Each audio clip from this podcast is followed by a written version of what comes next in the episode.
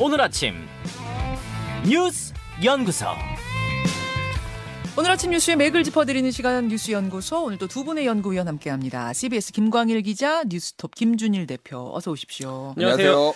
예, 어디부터 들여다볼까요? 법사위 감사 대첩 감사원에 대한 국회 법사위의 국정감사 어제 늦게까지 계속됐어요. 자정까지 거, 거의 뭐 꼬박 채웠습니다. 네. 일단 오전에는 뭐 감사위원들을 배석시켜야 된다, 뭐 안 해도 된다 이런 문제로 여야가 한참 동안 다투다가 파행했었고요. 음, 오후부터 이제 감사위원들 앉혀놓은 상태로 본 질의를 시작했습니다. 네. 대첩이라고 언론에서 조명할 만큼 관심이 집중됐었는데 내용은 사실 같은 말을 거의 되풀이하는 시간으로 한참 썼어요. 문자 메시지 논란이 그러니까 가장 큰 쟁점이었죠. 이병호 사무총장이랑 이관섭 대통령실 국정기획수석 사이에서 그 문자를 주고받았던 게 포착이 됐을 때 또라는 말이 있었잖아요. 네. 예. 오늘 또 해명자로 나갈 겁니다. 이 또가 뭐냐? 그럼 이전에도 그렇게 연락을 계속 주고 받았었냐라고 민주당 의원들이 한참 동안 따져 물었습니다. 뭐 그거 이탄이- 영상으로 한번 볼까요? 예, 직접 한번 보시죠. 자, 그러면 이관섭 수석과의 대화에서 이관섭 전날 나온 오보에 대해서도 이관섭 수석에게 보, 보고를 했습니까? 보고할 일도 없고요. 그분이 물은 적도 없습니다. 저게 또라는 의미로 어떻게 합니까? 아, 그 스- 신문은 보지 않습니까, 의원님? 신문요. 저게 또의 주어가 어디에 걸릴지를 지금 이렇게 해석하시는 것은 제2의 날리면입니다. 제2의 바이든입니다. 문자 지금 지웠다라고 하셨는데 그럼 그 전에 연락하셨던 문자도 다 지우신 거예요? 저는 습관적으로 지웁니다. 그냥 집사람하고 한 것도 지우고 다 지웁니다. 예, 김의겸 의원과 유병호 사무총장 그리고 김남국 의원과 유병호 사무총장의 질의응답을 들으셨어요. 이 외에도 어제 뭐 이탄희 의원, 박범계 의원 등등 법사위원, 법- 그 민주당 소속의 법사위원들이 계속 따져 물었고요. 네. 여기에 대해서 유병호 사무총장은 이상한 말들을 했어요. 좀 몇 번 되지도 않고 기억나지도 않습니다. 이렇게 하면서 좀 말을 딴소리로 좀 돌렸고 음. 그래서 민주당 의원들이 증언 거부하는 겁니까? 증언 거부하는 건 법적인 사유가 있어야 됩니다. 아니면 뭐 증언 거부에 대해서 우리 위원회 차원에서 고발합시다. 이렇게 계속 했었는데 음. 이병호 사무총장이 증언 거부하는 건 아닌데 말씀을 드리기가 좀 부적절합니다라고 하면서 좀 같은 얘기들이 반복이 됐었습니다. 그래요. 네. 어, 잠시 후에 저 지금 화면에서 만났던 김의겸 의원은 저희가 스튜디오에서 직접 좀 만나보도록 하죠. 한, 가. 한 가지 좀 어, 새로운 예, 예. 얘기가 어제 저녁에 한 가지 있었는데 예. 문재인 전 대 그 저기 대통령실 이전 과정, 그러니까 이번 윤석열 정부에서 대통령실 이전하는 과정에 대한 감사도 검토하겠다라고 최재 감사원장이 얘기를 했어요. 네. 박주민 의원이 뭐 이렇게 뭐 예산 문제, 리모델링 수의 계약 문제를 따져 묻는 과정에서 어, 질의를 했고 거기에 대한 답으로 감사를 검토하겠다라고 뭐 그거 하나 새로운 얘기가 어제 나왔었습니다. 음. 용산 이전 예. 그 상황 검토하겠다. 예. 김준일 대표는 어제 국감 감사원 국감 어떤 거에 주목하셨습니까? 굉장히 많은 얘기가 나왔는데 네. 일단은 그 용산 이전 관련해서 감사원 검토 감사원이 이제 감사하는 거 검토한다는 얘기는 왜 전 정부 것만 다 하냐 음. 이 정부도 문제 많은데라고 하니까 이제 바- 답변하는 과정이고 네. 일종의 뭐 어떻게 보면 지금 상황에 대해서 조금 뭐 변호를 하기 위해서 이렇게 나왔다 이렇게 봐야 될 것 같고요. 음. 지금 이제 중간 조사 중간 감사 결과를 발표를 검토한다라고 이제 최재 감사원장이 얘기를 했어요. 네. 박범계 의원이 이제 감사원으로부터 받은 자료를 보면은 2011년 이후에 어 하나 어 둘셋넷 다섯 번이 있었습니다. 지금까지 음. 그 중간 감사 결과를 발표한 게 그래서 뭐 2011년 대학 재정 운용 실태 등등이 있었고 마지막은 2015년에 2014년에 세월호 침몰 사고 대응 실태 그리고 2015년에 해외 자원 개발 사업 성과 분석 이렇게 이제 마지막이에요. 그러니까 만약에 하게 되면 7년 만에 하게 되는 거거든요. 네. 그러니까 문재인 정부 때는 중간 감사 결과가 없었습니다. 일반적으로 감사원이 중간 감사 결과를 발표를 하는 거는 이게 매우 매우 국민적 관심사가 높거나 그리고 어제 감사원장이 얘기를 한 거는 어 이게 피의 사실이 오히려 무분별하게 언론에서 음. 어저 추측 보도나 이런 것들이 나오는 거를 막기 위해 이제 정리를 했다라고 하는 아. 건데 야당에서는 지금 이거를 정쟁화하기 위해서 쟁점화하기 위해서 이렇게 중간 감사 결과를 7년 만에 하는 거 아니냐 이렇게 지금 보고 있고요. 어제 감사원장이 또 이제 발언이 논란이 됐던 게 대통령도 국민이니까 감사를 요구할 수 있다 이런 발언을 했거든요. 그러니까 이제 시대전환 조정훈 의원이 어, 어, 특 정 감사원이 대통령으로부터 독립한다는 것은 특정 감사 요구나 회방을 받지 않는다는 뜻이냐라고 물어보니까 네. 요구는 할 수 있다 대통령이 왜냐하면은 지금 법에 따르면은 감사 요구는 감사원과 국회 국민청원 어, 국무총리만이 할 수 있다라고 조정원 의원이 따져 물었는데 이거- 감사원, 음. 국회, 국민청원 그리고 음. 국무총리만 감사를 감사원에다 요구할 수 있다. 예. 이렇게 돼 있는데 그런데 대통령도 국민의 한 사람이다. 아, 예, 이러니까 구- 국민 한 사람이니까 할 수 있다라고 얘기를 했어요. 그리고 참여정부 때도 17건을 청와대로부터 제안받아서 10건을 감사하는 한다고 통지를 했다라고 이제 얘기를 했습니다. 그래서 이전 정부에서도 어, 대통령실이나 청와대에서 했다라는 건데 이게 이제 독립성 논란 그럼 그, 그 그때도 문제가 있고 지금도 문제가 있다 뭐 이런 얘기들이 이제 좀 나왔죠. 음. 결국 이제 예. 독립성 논란이잖아요, 지금. 독립성 논란을 가지고 어 이제 문자, 문자를 근거로 지적하고 있는 거고 또 국민의힘에서는 문재인 정부 때도 민정수석이랑 계속 이렇게 소통하지 않았냐. 지금 민정수석이 없다 보니까 이렇게 된 거다. 이제 이렇게 어제 공방이 오고 간 건데 그 자리에 참석해서 어, 질문 던졌던 김희겸 의원하고 이 얘기는 조금 더 이어가 보도록 할까요? 예. 김관 기자.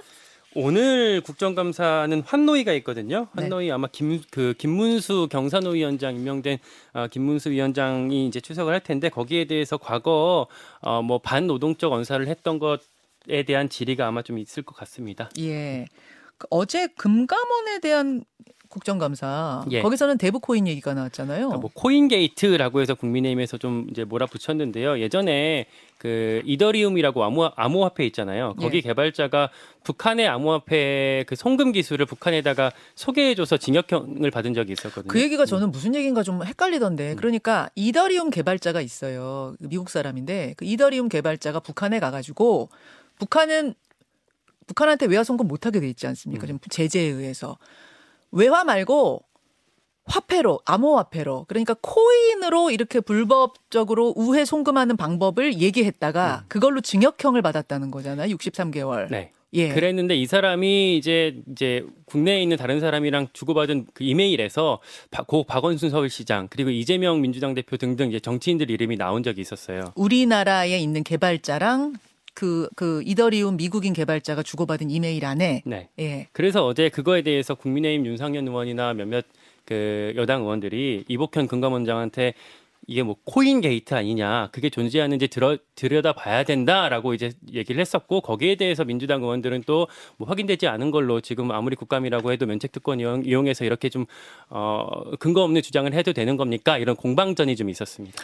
그 와중에 또 김의겸 의원 잠시 후에 인터뷰할 건데 김의겸 의원 이름이 또 한참 오르내, 오르내린 이유는 잠시 후에 잠시 후에 제가 질문으로 풀겠습니다. 그 다음으로 가죠. 식민사관 논란까지 국민의힘 정진석 비대위원장이 SNS에 올린 발언이 어제 하루 종일 논란이었어요. 아까 오프닝에서도 좀 얘기를 했지만 네. 그 한미일 연합 훈련에 대해서 민주당 이재명 대표가 뭐 친일 이렇게 몰아붙이고 있잖아요. 네. 어, 이제 뭐 우길기가 다시 한반도에 걸리는 일이 실제로 생길 수 있다. 뭐 이렇게까지 얘기를 했는데 음. 이걸 비판하는 과정에서 나왔던 말입니다. 그러니까 어제 아침에 정진석 비대위원장이 페이스북에 올렸어요. 우길기를 단 일본군이 이 땅에 진주한다고라고 하면서 어, 지금 영상이 지금 나오고 있네요. 음. 네. 화면이 나오고 있네요. 어, 그대로 읽어드리면 조선은 왜 망했을까? 일본군의 침략으로 망한 걸까? 조선은 안에서 썩어 문드러졌고 그래서 망했다. 일본은 조선 왕조와 전쟁을 한 적이 없다. 이렇게 쓴 게 논란이 됐습니다. 음. 어, 그러니까 일제가 식민 통치할 때 정당화했던 그런 논리를 그대로 쓴 거 아니냐 이런 비판이 바로 나왔어요. 민주당 박홍근 원내대표가 뭐 전형적인 식민 사관을 드러냈다, 천박한 친일 역사 인식이다 이렇게 얘기를 했고 여권에서도 뭐 유승민 전 의원 같은 경우에 이재명의 덫에 놀아나는 천박한 발언이다. 그러면 이순신, 안중근, 윤동주는 무엇을 위해 목숨을 바쳤나 이렇게 음. 비판을 했습니다. 예. 그래서 오후에 정진석 비대위원장한테 기자들이 이제 지나갈 때 붙잡고 질문을 했어요. 네, 네. 이거 좀 뭐 저기 해명하시라 했더니 정진석 비대위원장이 논평의 본질을 왜곡하고 호도하면 안 된다라고 맞섰거든요. 음. 그래서 기자들이 본질이 뭐냐라고 했더니 본질은 이재명 대표가 일본군의 뭐 한국 주둔을 얘기한 게 새빨간 거짓말이다라고 아 이제 그게 본질이다라고 얘기를 했고요. 그런데도 논란은 여전히 계속되고 있습니다. 전쟁도 한번 못 해보고 졌다라는 이야기를 하려고 했다. 이런 해명도 이어서 나왔죠. 음. 자, 아, 김준일 대표. 예. 이게 지금 오해를 불러 일으킬 만한 발언이에요. 왜냐하면 음. 뒤에 그래서 전쟁도 한번 못 해보고 졌다는 안타까움의 표현이다. 혹은 일본이 잘못했지만 조선왕조 내부에서도 어떤 문제가 이렇게 덧붙인 게 아니거든요. 예. 예, 그러다 보니까 딱 저 부분만 보면은 뭐야 이게 그러면은 식민사관하고 똑같은 이야기를 하는 거야? 이렇게 된 거 아니에요. 그러니까 정진석 위원장은 본인이 역사에 좀 정통하다고 본인 스스로 생각을 하고 있고 뭐 이런 글도 과거에 쓰긴 했는데 그러니까 뭐, 뭐 식민사관 얘기가 아니라 다른 예, 역사에 예. 관한 글들도 이거는 일단은 어, 역사학자들이 사실관계가 맞지 않다라고 비판을 하고 있어요. 그러니까 물론 조선이 일본보다 개화가 늦었고 그래서 뒤처진 거는 맞지만은 자본주의의 조선 말기에 이제 후기에 자본주의 씨앗도 있었고 일본이나 다른 제국주의들이 침략하지 않았으면은 어, 수- 어, 제- 대한제국으로 그래서 나중에 이제 다른 방식으로 이제 근대화가 됐을 가능성이 충분히 있거든요. 근데 이런 것들을 마치 이제 뭐 조선이 스스로 문제가 있어서 이렇게 식민지가 됐다라는 식으로 이제 읽히게 이런 식으로 했다라는 것도 문제가 있고 전 논리 구조도 이상합니다. 그러니까 조선은 근데 스스로 망했다. 라는 거잖아요. 그래서 일본군이 지금 이재명 대표가 얘기한 거는 일본이 우길기를 단 일본군이 한국에 들어오는 것에 대해서 반대한다. 이건 논리적 비약이 있, 다고 비판할 수 있어요. 네. 근데 일본은 아, 조선이 스스로 망한 거니까 그러면 일본군은 들어와도 우리는 문제 없다고 이런 얘기인가요? 그러니까 본인 스스로는 이제 마지막에는 어, 일본군이 한국에 절대로 들어올 일도 없고 한국의 국방력은 세계 6위고 뭐 이런 것들 줄줄이 달아놨는데 이 글 자체의 완성도나 논리 구조가 되게 이상하다. 그러니까 오해를 충분히 불러일으키게 하고 뭐 SNS에서는 뭐 정진석 어, 위원장의 집안이 뭐 예전에 뭐 면장을 했네 무슨 친일 이력이 있네 막 이런 것까지 막 지금 막 돌고 있습니다. 그래서 왜 이런 식의 글을 썼을까 참 의아합니다 개인적으로. 네.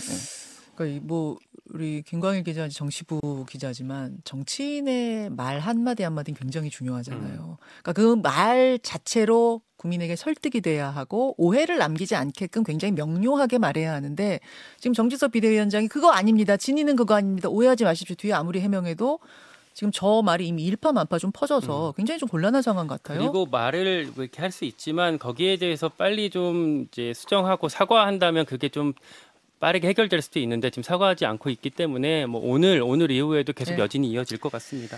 참 이게 이제 극단적인 언어들을 쓰면서 아까 뭐, 뭐 극단적 친일 국방 아니냐 이런 말, 말부터 시작해가지고 정쟁으로 계속 흘러가는 모양새가 참 안타까워요. 굉장히 엄중한 시기인데 안보적으로 말이죠. 이 얘기는 오늘 판에서 더 분석해 보겠습니다. 다음으로 갑니다. 마이너스 20.2% 수출 전선 초 비상. 수출이 20%나 줄었다고요? 어제 관세청이 발표했는데요. 10월 1일부터 열흘간 수출액이 118억 원으로 집계가 됐습니다. 이게 작년 같은 기간보다 20.2%가 줄은 건데요. 품목별로 보면 승용차, 선박 같은 경우는 수출이 좀 늘었어요. 네. 그런데 반도체, 석유 제품, 무선 통신 기기가 많이 줄었습니다. 음흠. 특히 지금 수출이 어, 수출을 할 때 우리 반도체가 좀 버팀목이다 이런 얘기를 하잖아요. 예. 근데 이제 반도체가 지금 잘 안 나와서 어려움의 핵심이라고 할 수가 있겠고 지역별로는 중국, 그러니까 중국이 최대 교역국인데 중국에 대한 수출이 마이너스 23.4%로 크게 부진하고 있습니다. 오. 그러니까 환율이 크게 오르고 있잖아요. 네. 그러니까 근데 원화 가치가 하락하면 보통은 이제 수출이 잘 돼야 되는데 그게 어려움을 겪고 있는 상황이고요. 그러니까 우리가 경제학에서 배웠던 그 논리가 지금 안 먹히는 안 먹히고 거잖아요. 있어요. 자- 예. 원자 재료가 너무 올라가 가지고. 그러다 보니까 지금 무, 그 올해 무역 수지가 적자를 기록할 전망에 있습니다. 그리고 오늘 주목할 뉴스 하나 큰 게 있는데 네. 그 둘째 주 목요일이잖아요. 한국 한국은행 금통위가 열리는 날입니다. 오전 9시부터 회의가 될 텐데 기준금리 조정 여부가 결정이 됩니다. 예. 지금이 22.5%예요. 근데 0.5% 올릴 거다, 빅스텝이 될 거다 이렇게 유력하게 관측이 되고 있어서 그렇게 되면 2012년 이후에 10년 만에 3%대에 진입하게 됩니다. 어우, 이거 큰 뉴스네요. 예. 기준 금리가 오늘 3%대 진입이 유력해 보인다. 유력합니다. 유력해 보인다. 김준희 대표. 예. 일단 음. 반도체가 매우 지금 부진해요. 그 KDI가 어제 이제 10월 경제 동향을 발표를 했는데 지금 일단 중국 대중 수출이 한 6.5% 정도 줄었다. 음. 그리고 반도체 같은 경우에는 지난 8월의 산업 활동 동향에 따르면은 전월 대비 14.2%가 줄었다라는 거예요. 네네. 반도체가 굉장히 부진하다 보니까 이런 수출이 근데 세계 경제 경기도 지금 암울합니다. 왜냐하면은 IMF가 세계 경제 성장률 전망을 수정치를 발표를 했는데 올해 이제 성장률이 3.2%, 그 내년은 2.7%. 그래서 점점점 안 좋아지고 있다라는 거예요. 그러면 우리나라는 지금 고환율에 수입 물가는 상당히 오르고 수출은 부진하고 이게 근본적으로 또 중국이 이제 중간재를 한국에서 더 이상 수입할 필요가 없을 정도로 기술력이 좋아져서 되는 문제라서 이거를 저- 정부가 어떻게 해결을 할지 좀 지켜봐야 될 것 같아요. 요 반도체 얘기는요. 저희가 한번 인터뷰로 따로 떼서 조금 더 깊이 있게 한번 짚어드려야 될 것 같아요. 두 분 수고하셨습니다. 고맙습니다. 감사합니다. 김현정의 뉴스쇼는 시청자 여러분의 참여를 기다립니다. 구독과 좋아요, 댓글 잊지 않으셨죠? 알림 설정을 해두시면 평일 아침 7시 20분 실시간 라이브도 참여하실 수 있습니다.